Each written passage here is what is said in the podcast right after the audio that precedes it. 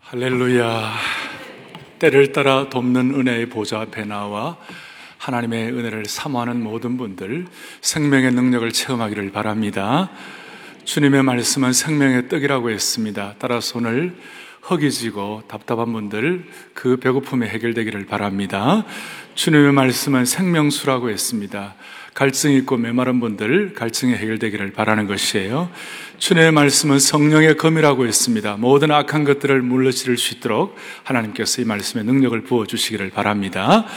자, 오늘 본문은 우리가 지난 2주일 동안 생명나무를 선택하라 내가 좋고 나쁘고 내 호불호에 의해서 또 시시비비에 의해서 모든 걸 결정하는 것이 아니라 여기에 생명이 있느냐 없느냐를 가지고 결정하라는 말씀에 대한 오늘의 현장이 될 수 있을 것 같아요. 오늘은 1절부터 44절까지 긴 절이긴 하지만 여러분들의 마음을 지중해로 옮겨 놓으시고 지금 한번 집중만 해주시면 오늘 주께서 주시는 분명 음성을 듣고 돌아갈 수 있으리라고 생각합니다. 오늘 본문은 항해 사건 가운데서 여러분 나옵니다만은 유라굴로 광풍 사건이에요. 유라굴로 광풍 사건. 이 조난 사건으로 세계 역사에 남을 사건이었습니다. 20세기 초반에 타이타닉호의 침몰이라는 역사적 사건이 있었죠. 그것이 사실인 것처럼 1세기 때 오늘 있었던 이 유라굴로 광풍 사건은 실제로 있었던 사건이에요. 이 사건을 기록한 사람은 의사였죠. 의사인 누가 또 누가는 의사였을 뿐만 아니라 역사학자였습니다. historian이었습니다. 의사로서 갖는 강점 중에 하나가 디테일하게, 자세하게 섬세한 필치를 쓸 수가 있고 또 역사가는 전체를 보는 안목, 통전적 안목이 있는 것이죠.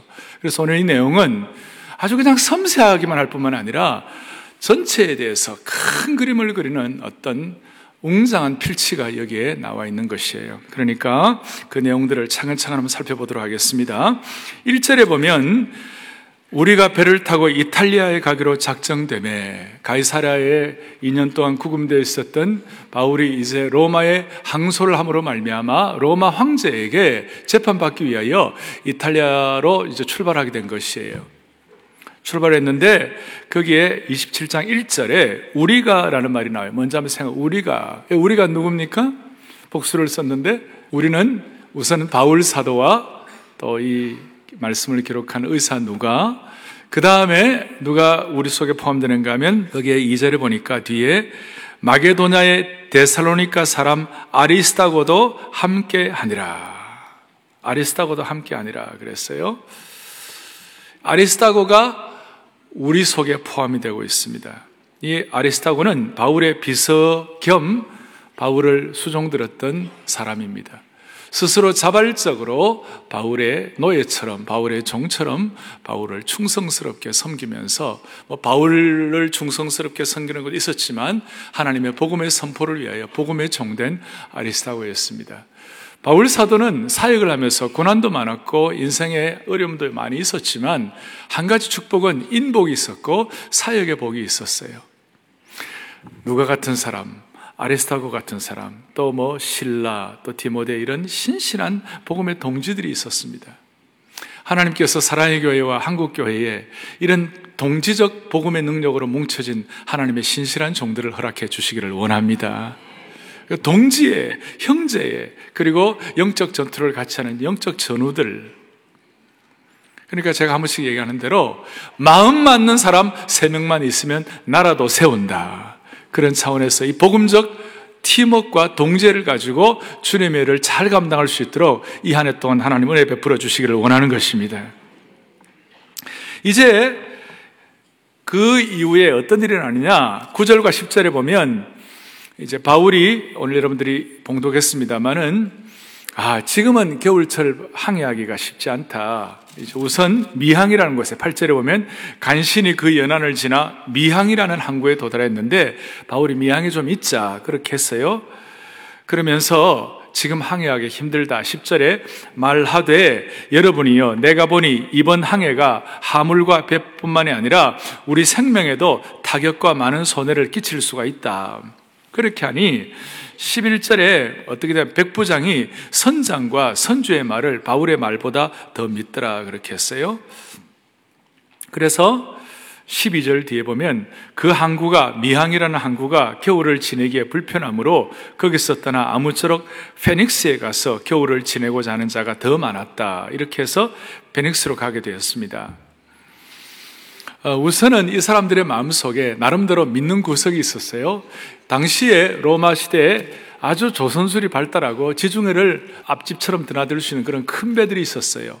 오늘 뒤에 보면 여기에 함께 탄 배에 사람들이 276명이 배를 타고 있었는데 그 당시에 이 배에 고고학적으로 이렇게 발굴한 것들을 정리를 해보니까 큰 배들은 90m 정도 됐어요. 그 당시에 목초선인데 90m 정도 되었고 많이 들어갈 때는 600여 명이 들어갈 수가 있는 큰 배였어요. 600여 명 들어갈 수 있는 큰 배에 276명 정도가 타고 갔으니 자기들 나름대로는 아, 이 배가 안전할 것이다. 괜찮을 것이다.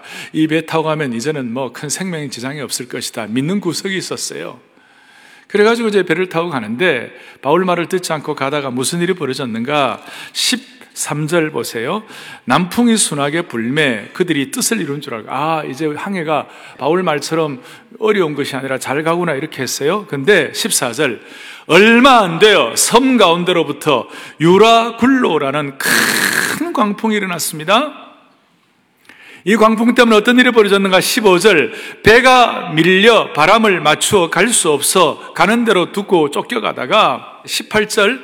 우리가 풍랑으로 심히 애쓰다가 이튿날 사공들이 침을 바다에 풀어버리고 어떻게 할 수가 없으니까 잘못하면 가라앉을 수 있으니 짐들을 던져버리는 것이에요. 19절 사흘째 되는 날에 심지어 배의 기구를 그들의 손으로 내어버릴 정도가 되었습니다. 풍랑이 너무 심했기 때문에 이제 20절 보세요. 이 모든 고통들을 집약해 놓았는데요. 여러 날 동안 해도 별도 달도 보이지 아니하고 달은 없습니다. 제가 얘기했습니다. 자, 해도 별도 보이지 아니하고 그 다음에 큰 풍랑이 그대로 있음에 참 누가가 잘 기록했어요. 구원에 뭐마저 없더라? 구원의 여망마저 없더라. 구원에 대한 소망이 다 끊어졌다 그랬어요. 해도 달도 별도 없다. 아마 당시에는 나침반이 없었을 거예요. 그 이후에 나침반이 발명되었으니까. 나침반이 없었을 때는 모든 항해사가 어떻게 배를 운행합니까? 해를 보고 관측을 하죠. 별과 달을 보고 관측을 하는 것입니다. 그런데 그 관측할 수 있는 해와 달과 별이 없으니 풍랑 큰 폭풍 유라굴라를 만나가지고 그 뒤에 보면 이걸 14일 동안 14일 동안 2주일 동안 해와 달과 별을 보지 못하는 풍랑을 만나 완전히 포기 상태가 되었어요. 오죽하면 다시 말씀드립니다. 구원의 소망마저 없더라. 그 가운데, 그 가운데 하나님께서 바울에게 어떤 확신을 주시는가? 바울이 22절에 내가 너희를 권하노니 이제는 안심하라. 너희 중에 아무도 생명에는 손상이 없겠고 오직 배만 파괴될 것이다. 이렇게 말했는데 그 이유는 23절 24절에 내가 속한 바, 곧 내가 섬기는 하나님의 사자가 내게 말씀하시기를 24절, 바울아, 두려워하지 말라. 너가 가이사 로마 황제 앞에 서야 하겠고, 또 하나님께서 너와 함께 항해하는 자를 다 너에게 주셨다 하였으니, 25절, 25절 우리 다시 한번 크게 합독합니다. 함께요. 그러므로 여러분이요, 뭐예요?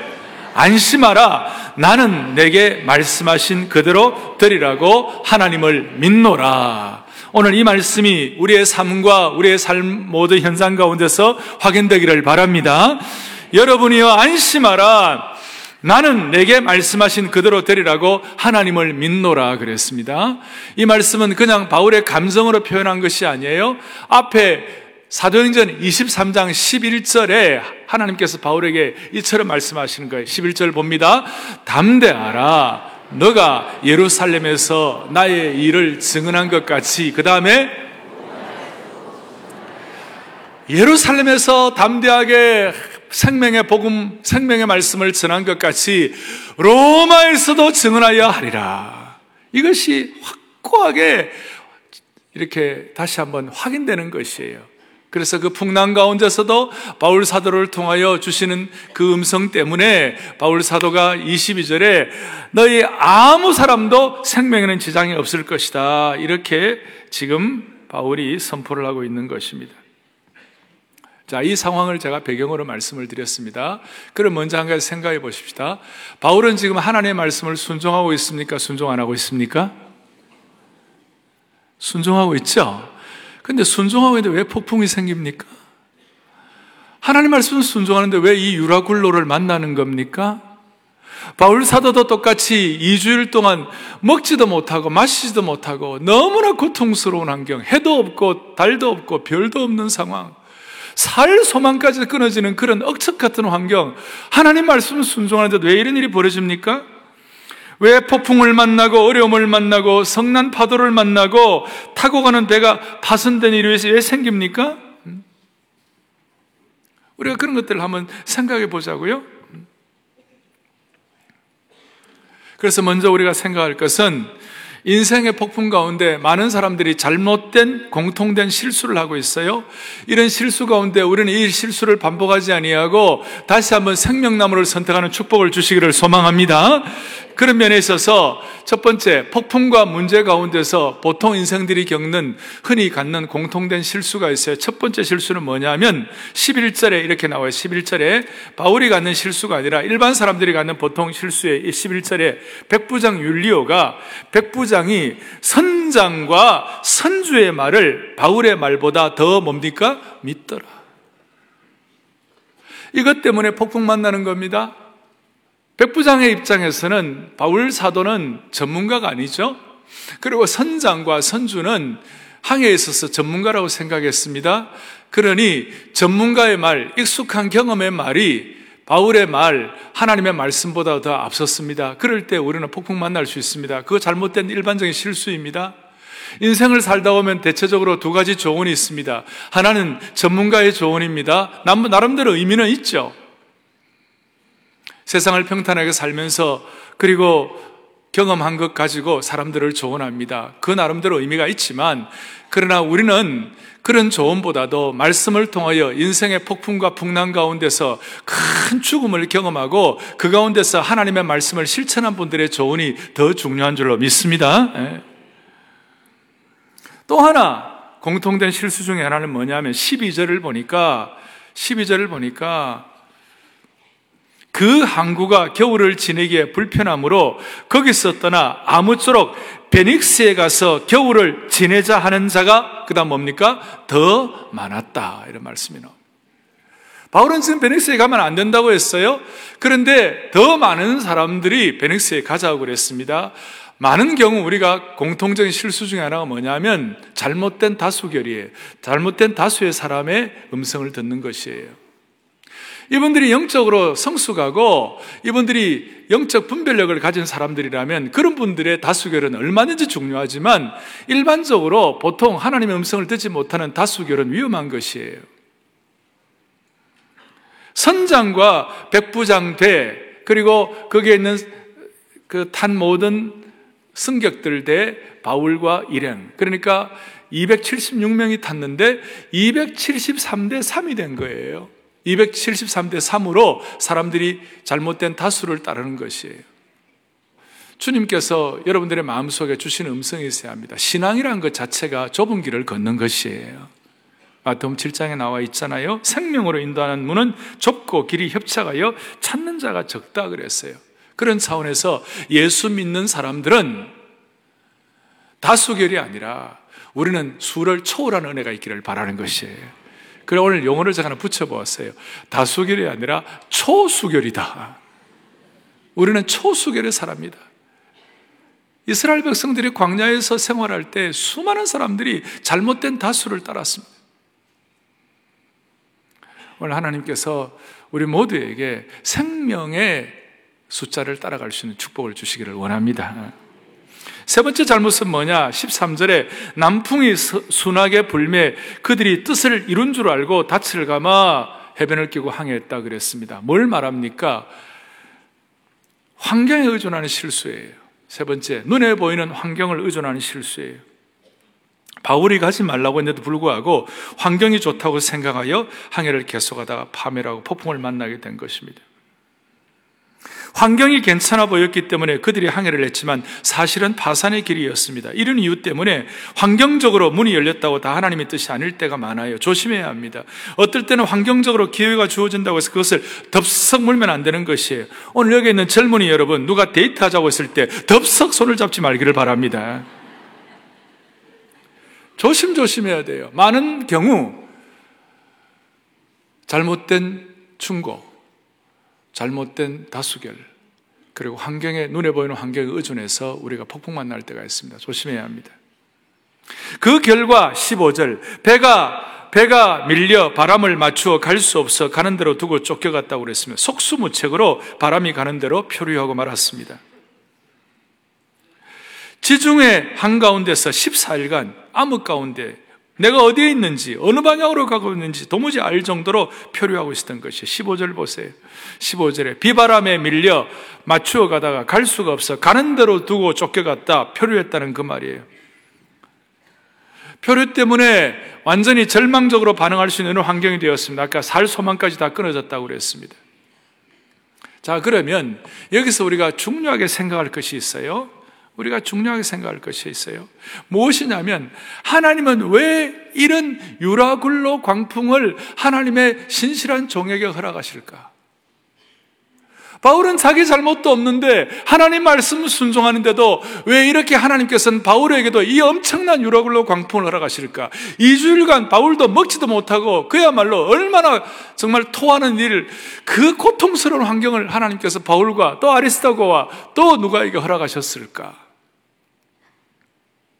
하나님은 가끔 하나님의 종들에게 자기의 실력과 인간의 한계로서는 도저히 감당할 수 없는 그 놀랍고도 영광스러운 하나님의 일을 맡길 때에는 유라굴로와 같은 이런 광풍을 통하여 납작 엎드려서 하나님만 바라볼 수밖에 없는 그런 상황을 만들고 하나님에게만 의지할 수 있는 자기의 실력과 능력이 아니라 자기가 신뢰하는 어떤 것이 아니라 전적으로 하나님만을 신뢰할 수 있는 그런 환경을 맡기실 때가 있는 거예요.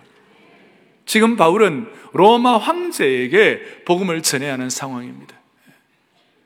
그 초라한 죄수가 당대 최고의 제국의 황제 앞에 가갖고 생명의 복음을 아주 당당하게 전해야 하는 그런 입장이 있기 때문에 하나님께서 바울에게 이 영적인 담력과 영적인 능력과 영적인 근육을 강화시키기 위하여 이런 강한 유라굴로 광풍을 통하여 연단하시고 시험하게 하셔서 황제 앞에서도 죄송합니다. 맞짱 뜨게 만들어 주신 것이에요.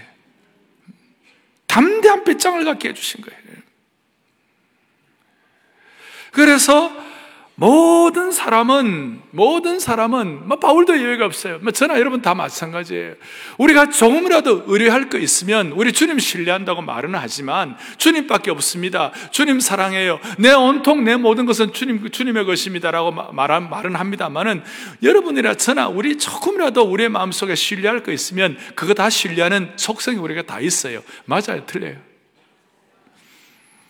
다들 경건하신가 봐요. 예. 우리는요, 우리는 조금이라도 신뢰, 통장에 조금이라도 남아있으면, 그래도 나름대로 뭔가 우리가, 우리가 뭔가 그래도 주님 신뢰한다고 하지만 그거에 대한 의뢰가 우리에게 있는 거예요. 우리 다 부족한 인간이 다 그런 속성이 있는 거예요.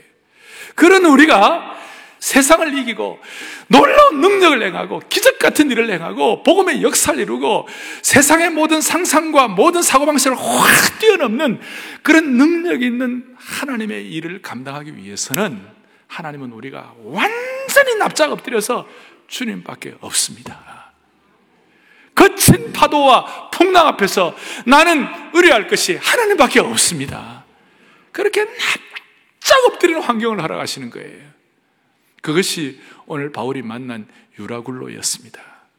또 우리 하나님의 백성들이 하나님 말씀 순종하는 데 갖는 삶의 풍랑이라고 말할 수가 있는 것입니다. 이런 차원에서는 우리가 만나는 유라굴로는 나쁜 것이 아니에요. 이런 차원에서는 유라굴로 때문에 납작 엎드려서 신뢰할 분은 주님밖에 없습니다라고 항복하는 것은 패배가 아니에요. 주님 앞에서 유라굴로를 만나 주님 앞에서 납작 엎드려 항복합니다 하는 것은 패배가 아니라 사실은 승리예요. 음. 오늘 보니까 유라굴로를 만나가지고 배에 있던 짐들 다 버렸어요. 심지어 배의 연장과 기구를 다 버렸어요. 이제는 무슨 뭐 희망이 없는 것이에요. 하나님 그렇게 할 때가 있잖아요. 영적으로 보면 우리가 유라굴로를 어떻게 만납니까? 우리 속에 있는 폭풍을 만나는 게 있어요. 그것이 뭐냐면 우리의 죄성이에요. 이 죄성은 너무나 끈질겨요. 너무 찐득찐득해요. 이건 너무나 우리를 압박하는 것이에요. 우리가 좀 이겨보려고 그러고, 우리가 좀 주님의 자녀답게 살아보려고 하면, 얼마나 죄성이 우리의 바지 자락을 끌어당기는지 몰라요. 죄의 본성은 어떻게 보면 유라굴로 강풍보다 더한 영적 폭풍이 우리 속에 남아있을 수가 있는 것이에요. 그것이 죄의 본성이에요. 죄의 본성은 우리의 내면을 유라굴로 강풍처럼 쓸어버릴 때가 많아요. 하나님만을 바라보려고 하는 우리의 속마음을 다 쓸어버리는 거예요. 어째서 가지고 하나님만을 신뢰하고 신뢰하려고 하는 우리의 결단을 다 뭉개버리는 것이에요. 주님만을 더 사랑하려고 하는 우리의 결심을 부숴버릴 때가 있는 것이에요.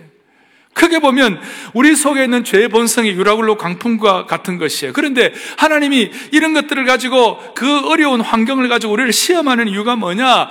정말로 모든 것 다 납작 내려놓고 주님만을 신뢰하도록 죄성을 가진 인간은 밑바닥부터 자신이 하나님이 되려는 속성을 갖고 있는 거예요. 선악을 알게 하는 나무를 선택하는 이유가 뭐예요? 너 하나님처럼 될 것이다라고 마귀가 꿰니까 그래서 선악을 알게 하는 나무를 선택하는 거 아니겠어요? 인간 밑바닥부터 내가 하나님처럼 내가 판단하고 내 삶을 내가 조정하려고 하는 것이에요. 그래서 하나님은 기회가 닿는 대로 우리에게 이러한 죄의 속성이 고개를 들지 못하도록 자신을, 자신만을 의지하는 우리의 자아를 철저하게 깨뜨리시는 것이에요. 어떤 면에서 영적으로 유라굴로를 만나게 하시는 것이에요. 영적이든 육신적인 환경이든 이 유라굴로를 통하여 우리가 납작 엎드려서 내가 그래도 의뢰하는 그거 다 정리하게 하시고 하나님만을 의뢰하게 하시는 그런 영적인 눈이 열리기를 바라는 것이에요. 오죽하면 바울 사도는 고린도서 1장 9절에 이런 고백을 하는 거예요. 함께 우리가 보죠. 함께 보겠습니다. 우리는 우리 자신이 다시 한번 우리 자신이 뭘 받았다고요? 사형 선고를 받은 줄 알았어요. 계속 이는 우리로 자기를 의지하지 말고 오직 죽은 자를 다시 살리시는 하나님만 의지하게 하십니다. 할렐루야. 마음의 사형 선고를 받은 것 같은 삶의 유라굴로가 있는 것이. 그 이유는 자기를 의지하지 아니하고 죽은 자를 다시 살리시는 하나님만 의뢰하게 하려 하십니다. 너무나 힘들고 고통스러운 환경이지만 만약 이것이 우리의 고백이 된다면 그 순간 여러분들은 영적으로 강력하게 무장이 되는 것입니다. 그 순간 황제도 두렵지 않습니다. 죄수의 몸이라 할지라도 쇠고랑을 찾다 할지라도 황제의 궁정도 무섭지 않는 것입니다. 로마의 재판정도 무섭지가 않는 것입니다. 강력한 하나님의 군사로 하나님께서 무장시켜 주시는 것입니다. 그럴 때 세상 사람들이 알지 못하는 놀라운 정말 초월적인 능력과 판단과 은혜를 가지고 하나님의 백성들의 삶을, 하나님의 역사를 지필하는 삶을 살아갈 수가 있는 것이에요. 그래서 우리 오늘 폭풍 가운데서 우리가 생명나무를 선택한다는 것이 어떤 뜻인가?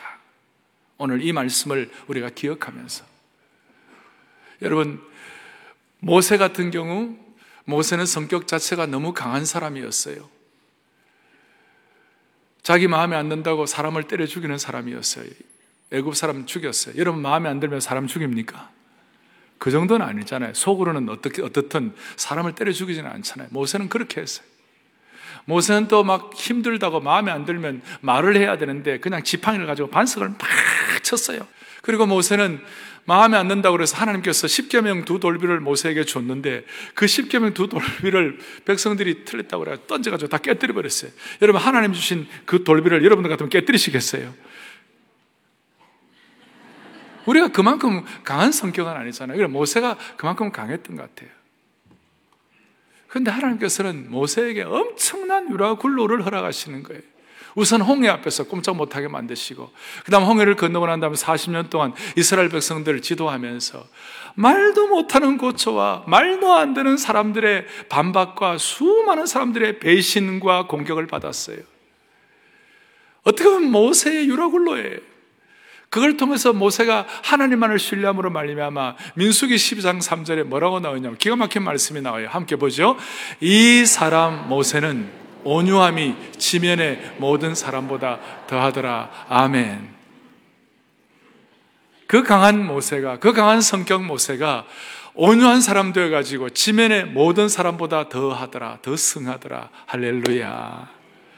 우리에게는 이 유라굴로는 우리 성격 온유하게 만들어주고 대신 하나님의 일에는 강력한 사람으로 무장시켜 주시고 하나님의 백성들이 이 온유한 사람으로 주님 앞에 기도의 제물되어 생명의 역사를 강구할 때에 우리가 상상도 못하는 놀라운 하나님의 일을 감당할 수가 있는 것입니다. 네. 여러분, 이 생명, 이게 생명나무를 선택하는 것이에요. 그래서 폭풍은 우리가 어떻게 할 수 없어요. 폭풍 만나는 거 어떻게 할 수 없어요. 그건 우리, 우리가 관여할 부분이 아니에요. 폭풍을 만나는데 그걸 우리가 조정할 수는 없어요. 그런데 우리가 하나 할 수 있는 것은 있어요. 그것이 뭡니까? 폭풍이 일어날 때 반응은 우리가 선택할 수 있는 것이에요.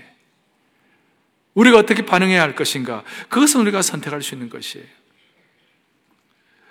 폭풍 만 날 때 우리가 한 가지 꼭 기억해야 할 것은 그것이에요. 폭풍우가 하나님의 손 안에 있다는 것은 기억해야 되는 것이에요.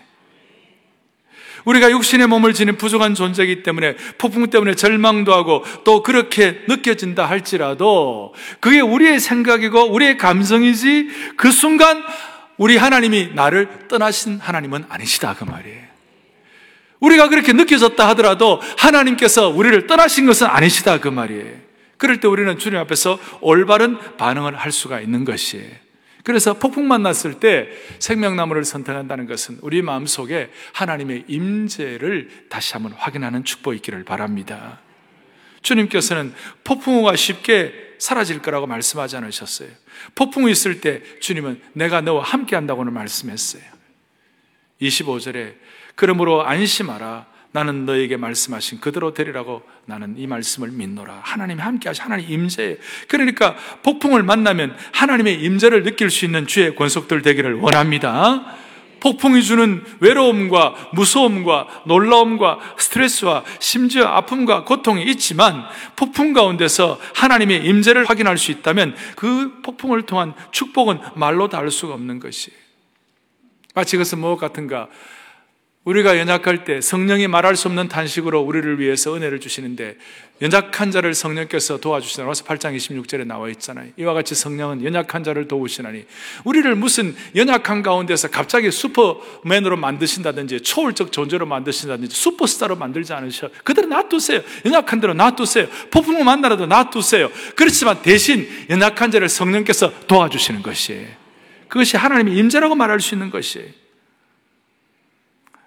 하나님께서 어, 약속하신 대로 아무의 생명도 다치지 않도록 그렇게 해주셨어요. 41절에 보세요. 41절 오면 두 물이 합하여 흐르는 곳을 만나 배를 걸매 이 물이 부딪혀 움직일 수 없고 고물은 큰 물결에 깨어져 가니 이제 배가 깨어져 갑니다. 42절에 군인들이 죄수가 헤엄쳐서 도망할까요?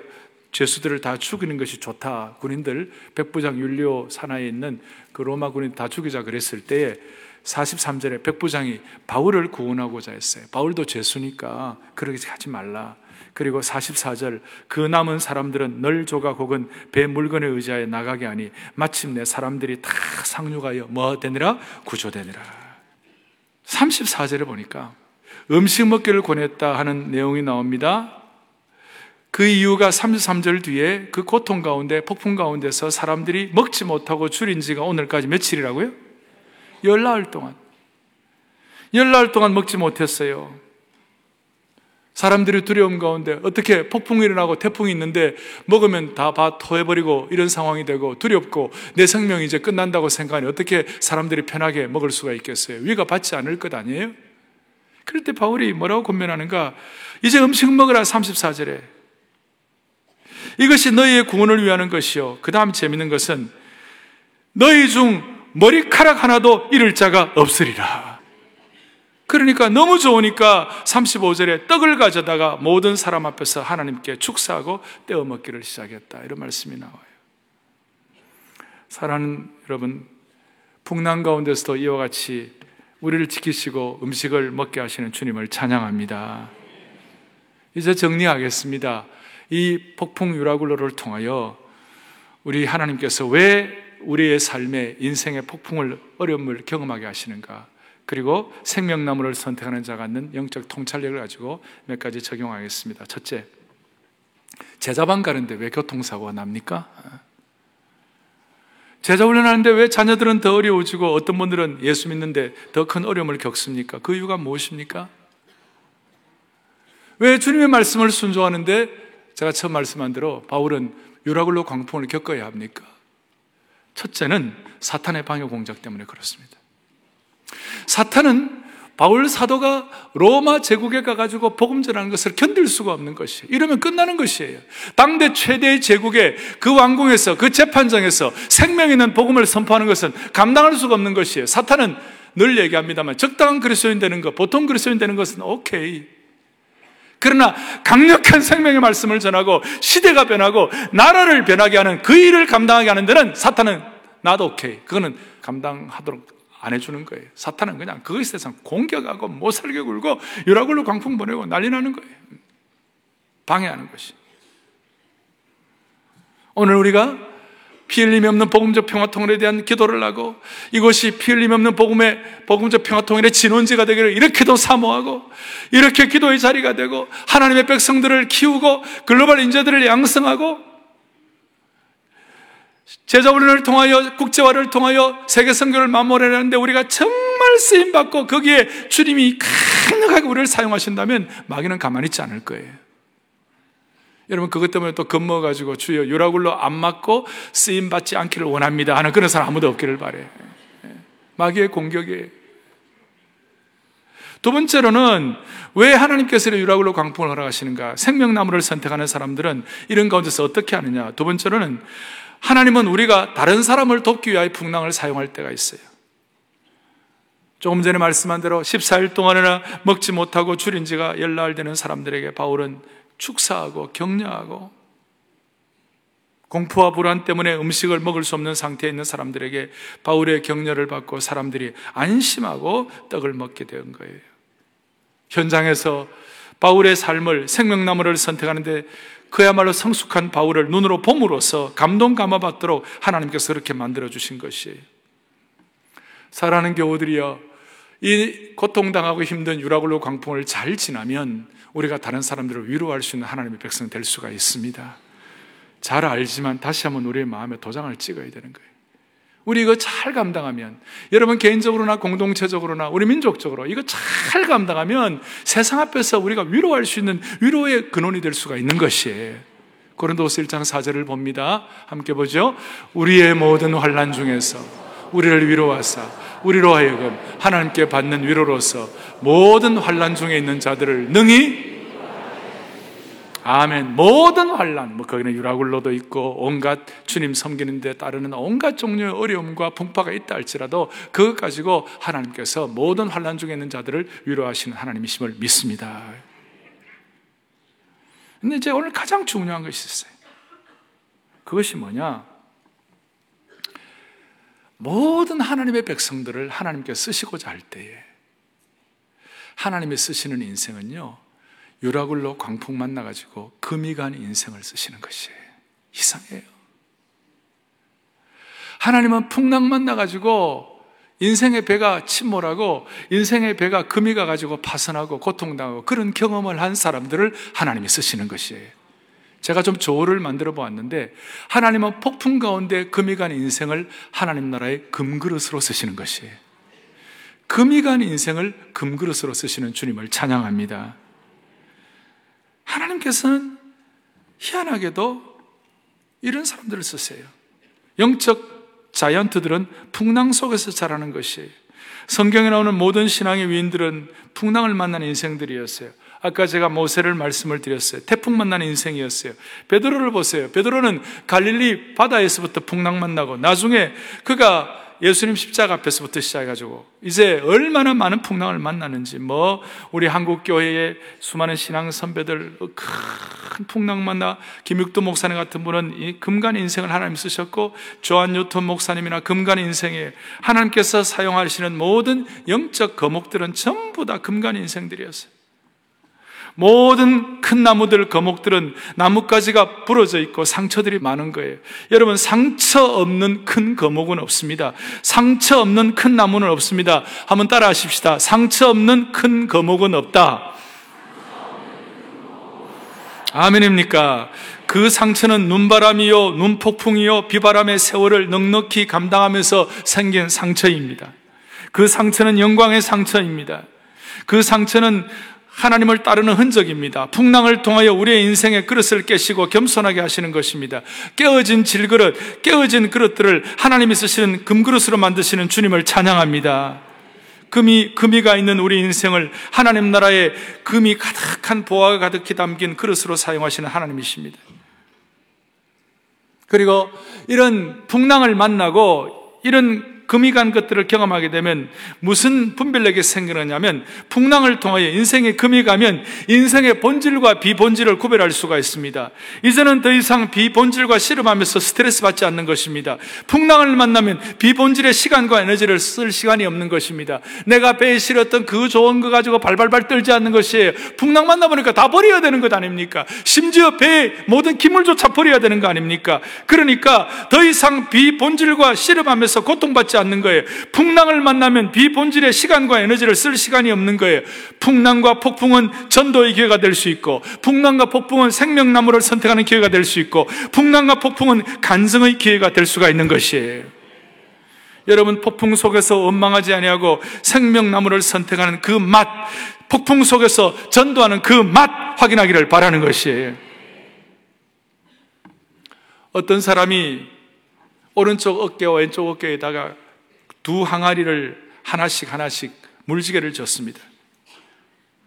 한 항아리가 이쪽에 있고 오른쪽 그리고 왼쪽 항아리 이렇게 했습니다. 그런데 물지개를 지고 이제 다 물을 지고 집으로 들어갔더니 한 항아리에는 물이 온전히 있는데 한 항아리에는 물이 반쯤밖에 없었어요. 그 이유가 뭐냐? 방아리 항아리에 금이 가가지고 이렇게 옮기는 동안에 다 새버린, 어, 그러니까 반쯤 새버린 거예요. 그래서 그 항아리가 미안해서 제가 저 의인적으로 설명하는 거예요. 미안해서 주인님, 나 때문에 일을 두 번, 세 번 하는 것이 미안합니다. 금이 간 나 같은 항아리는 버리고 새 거 사용해 주세요.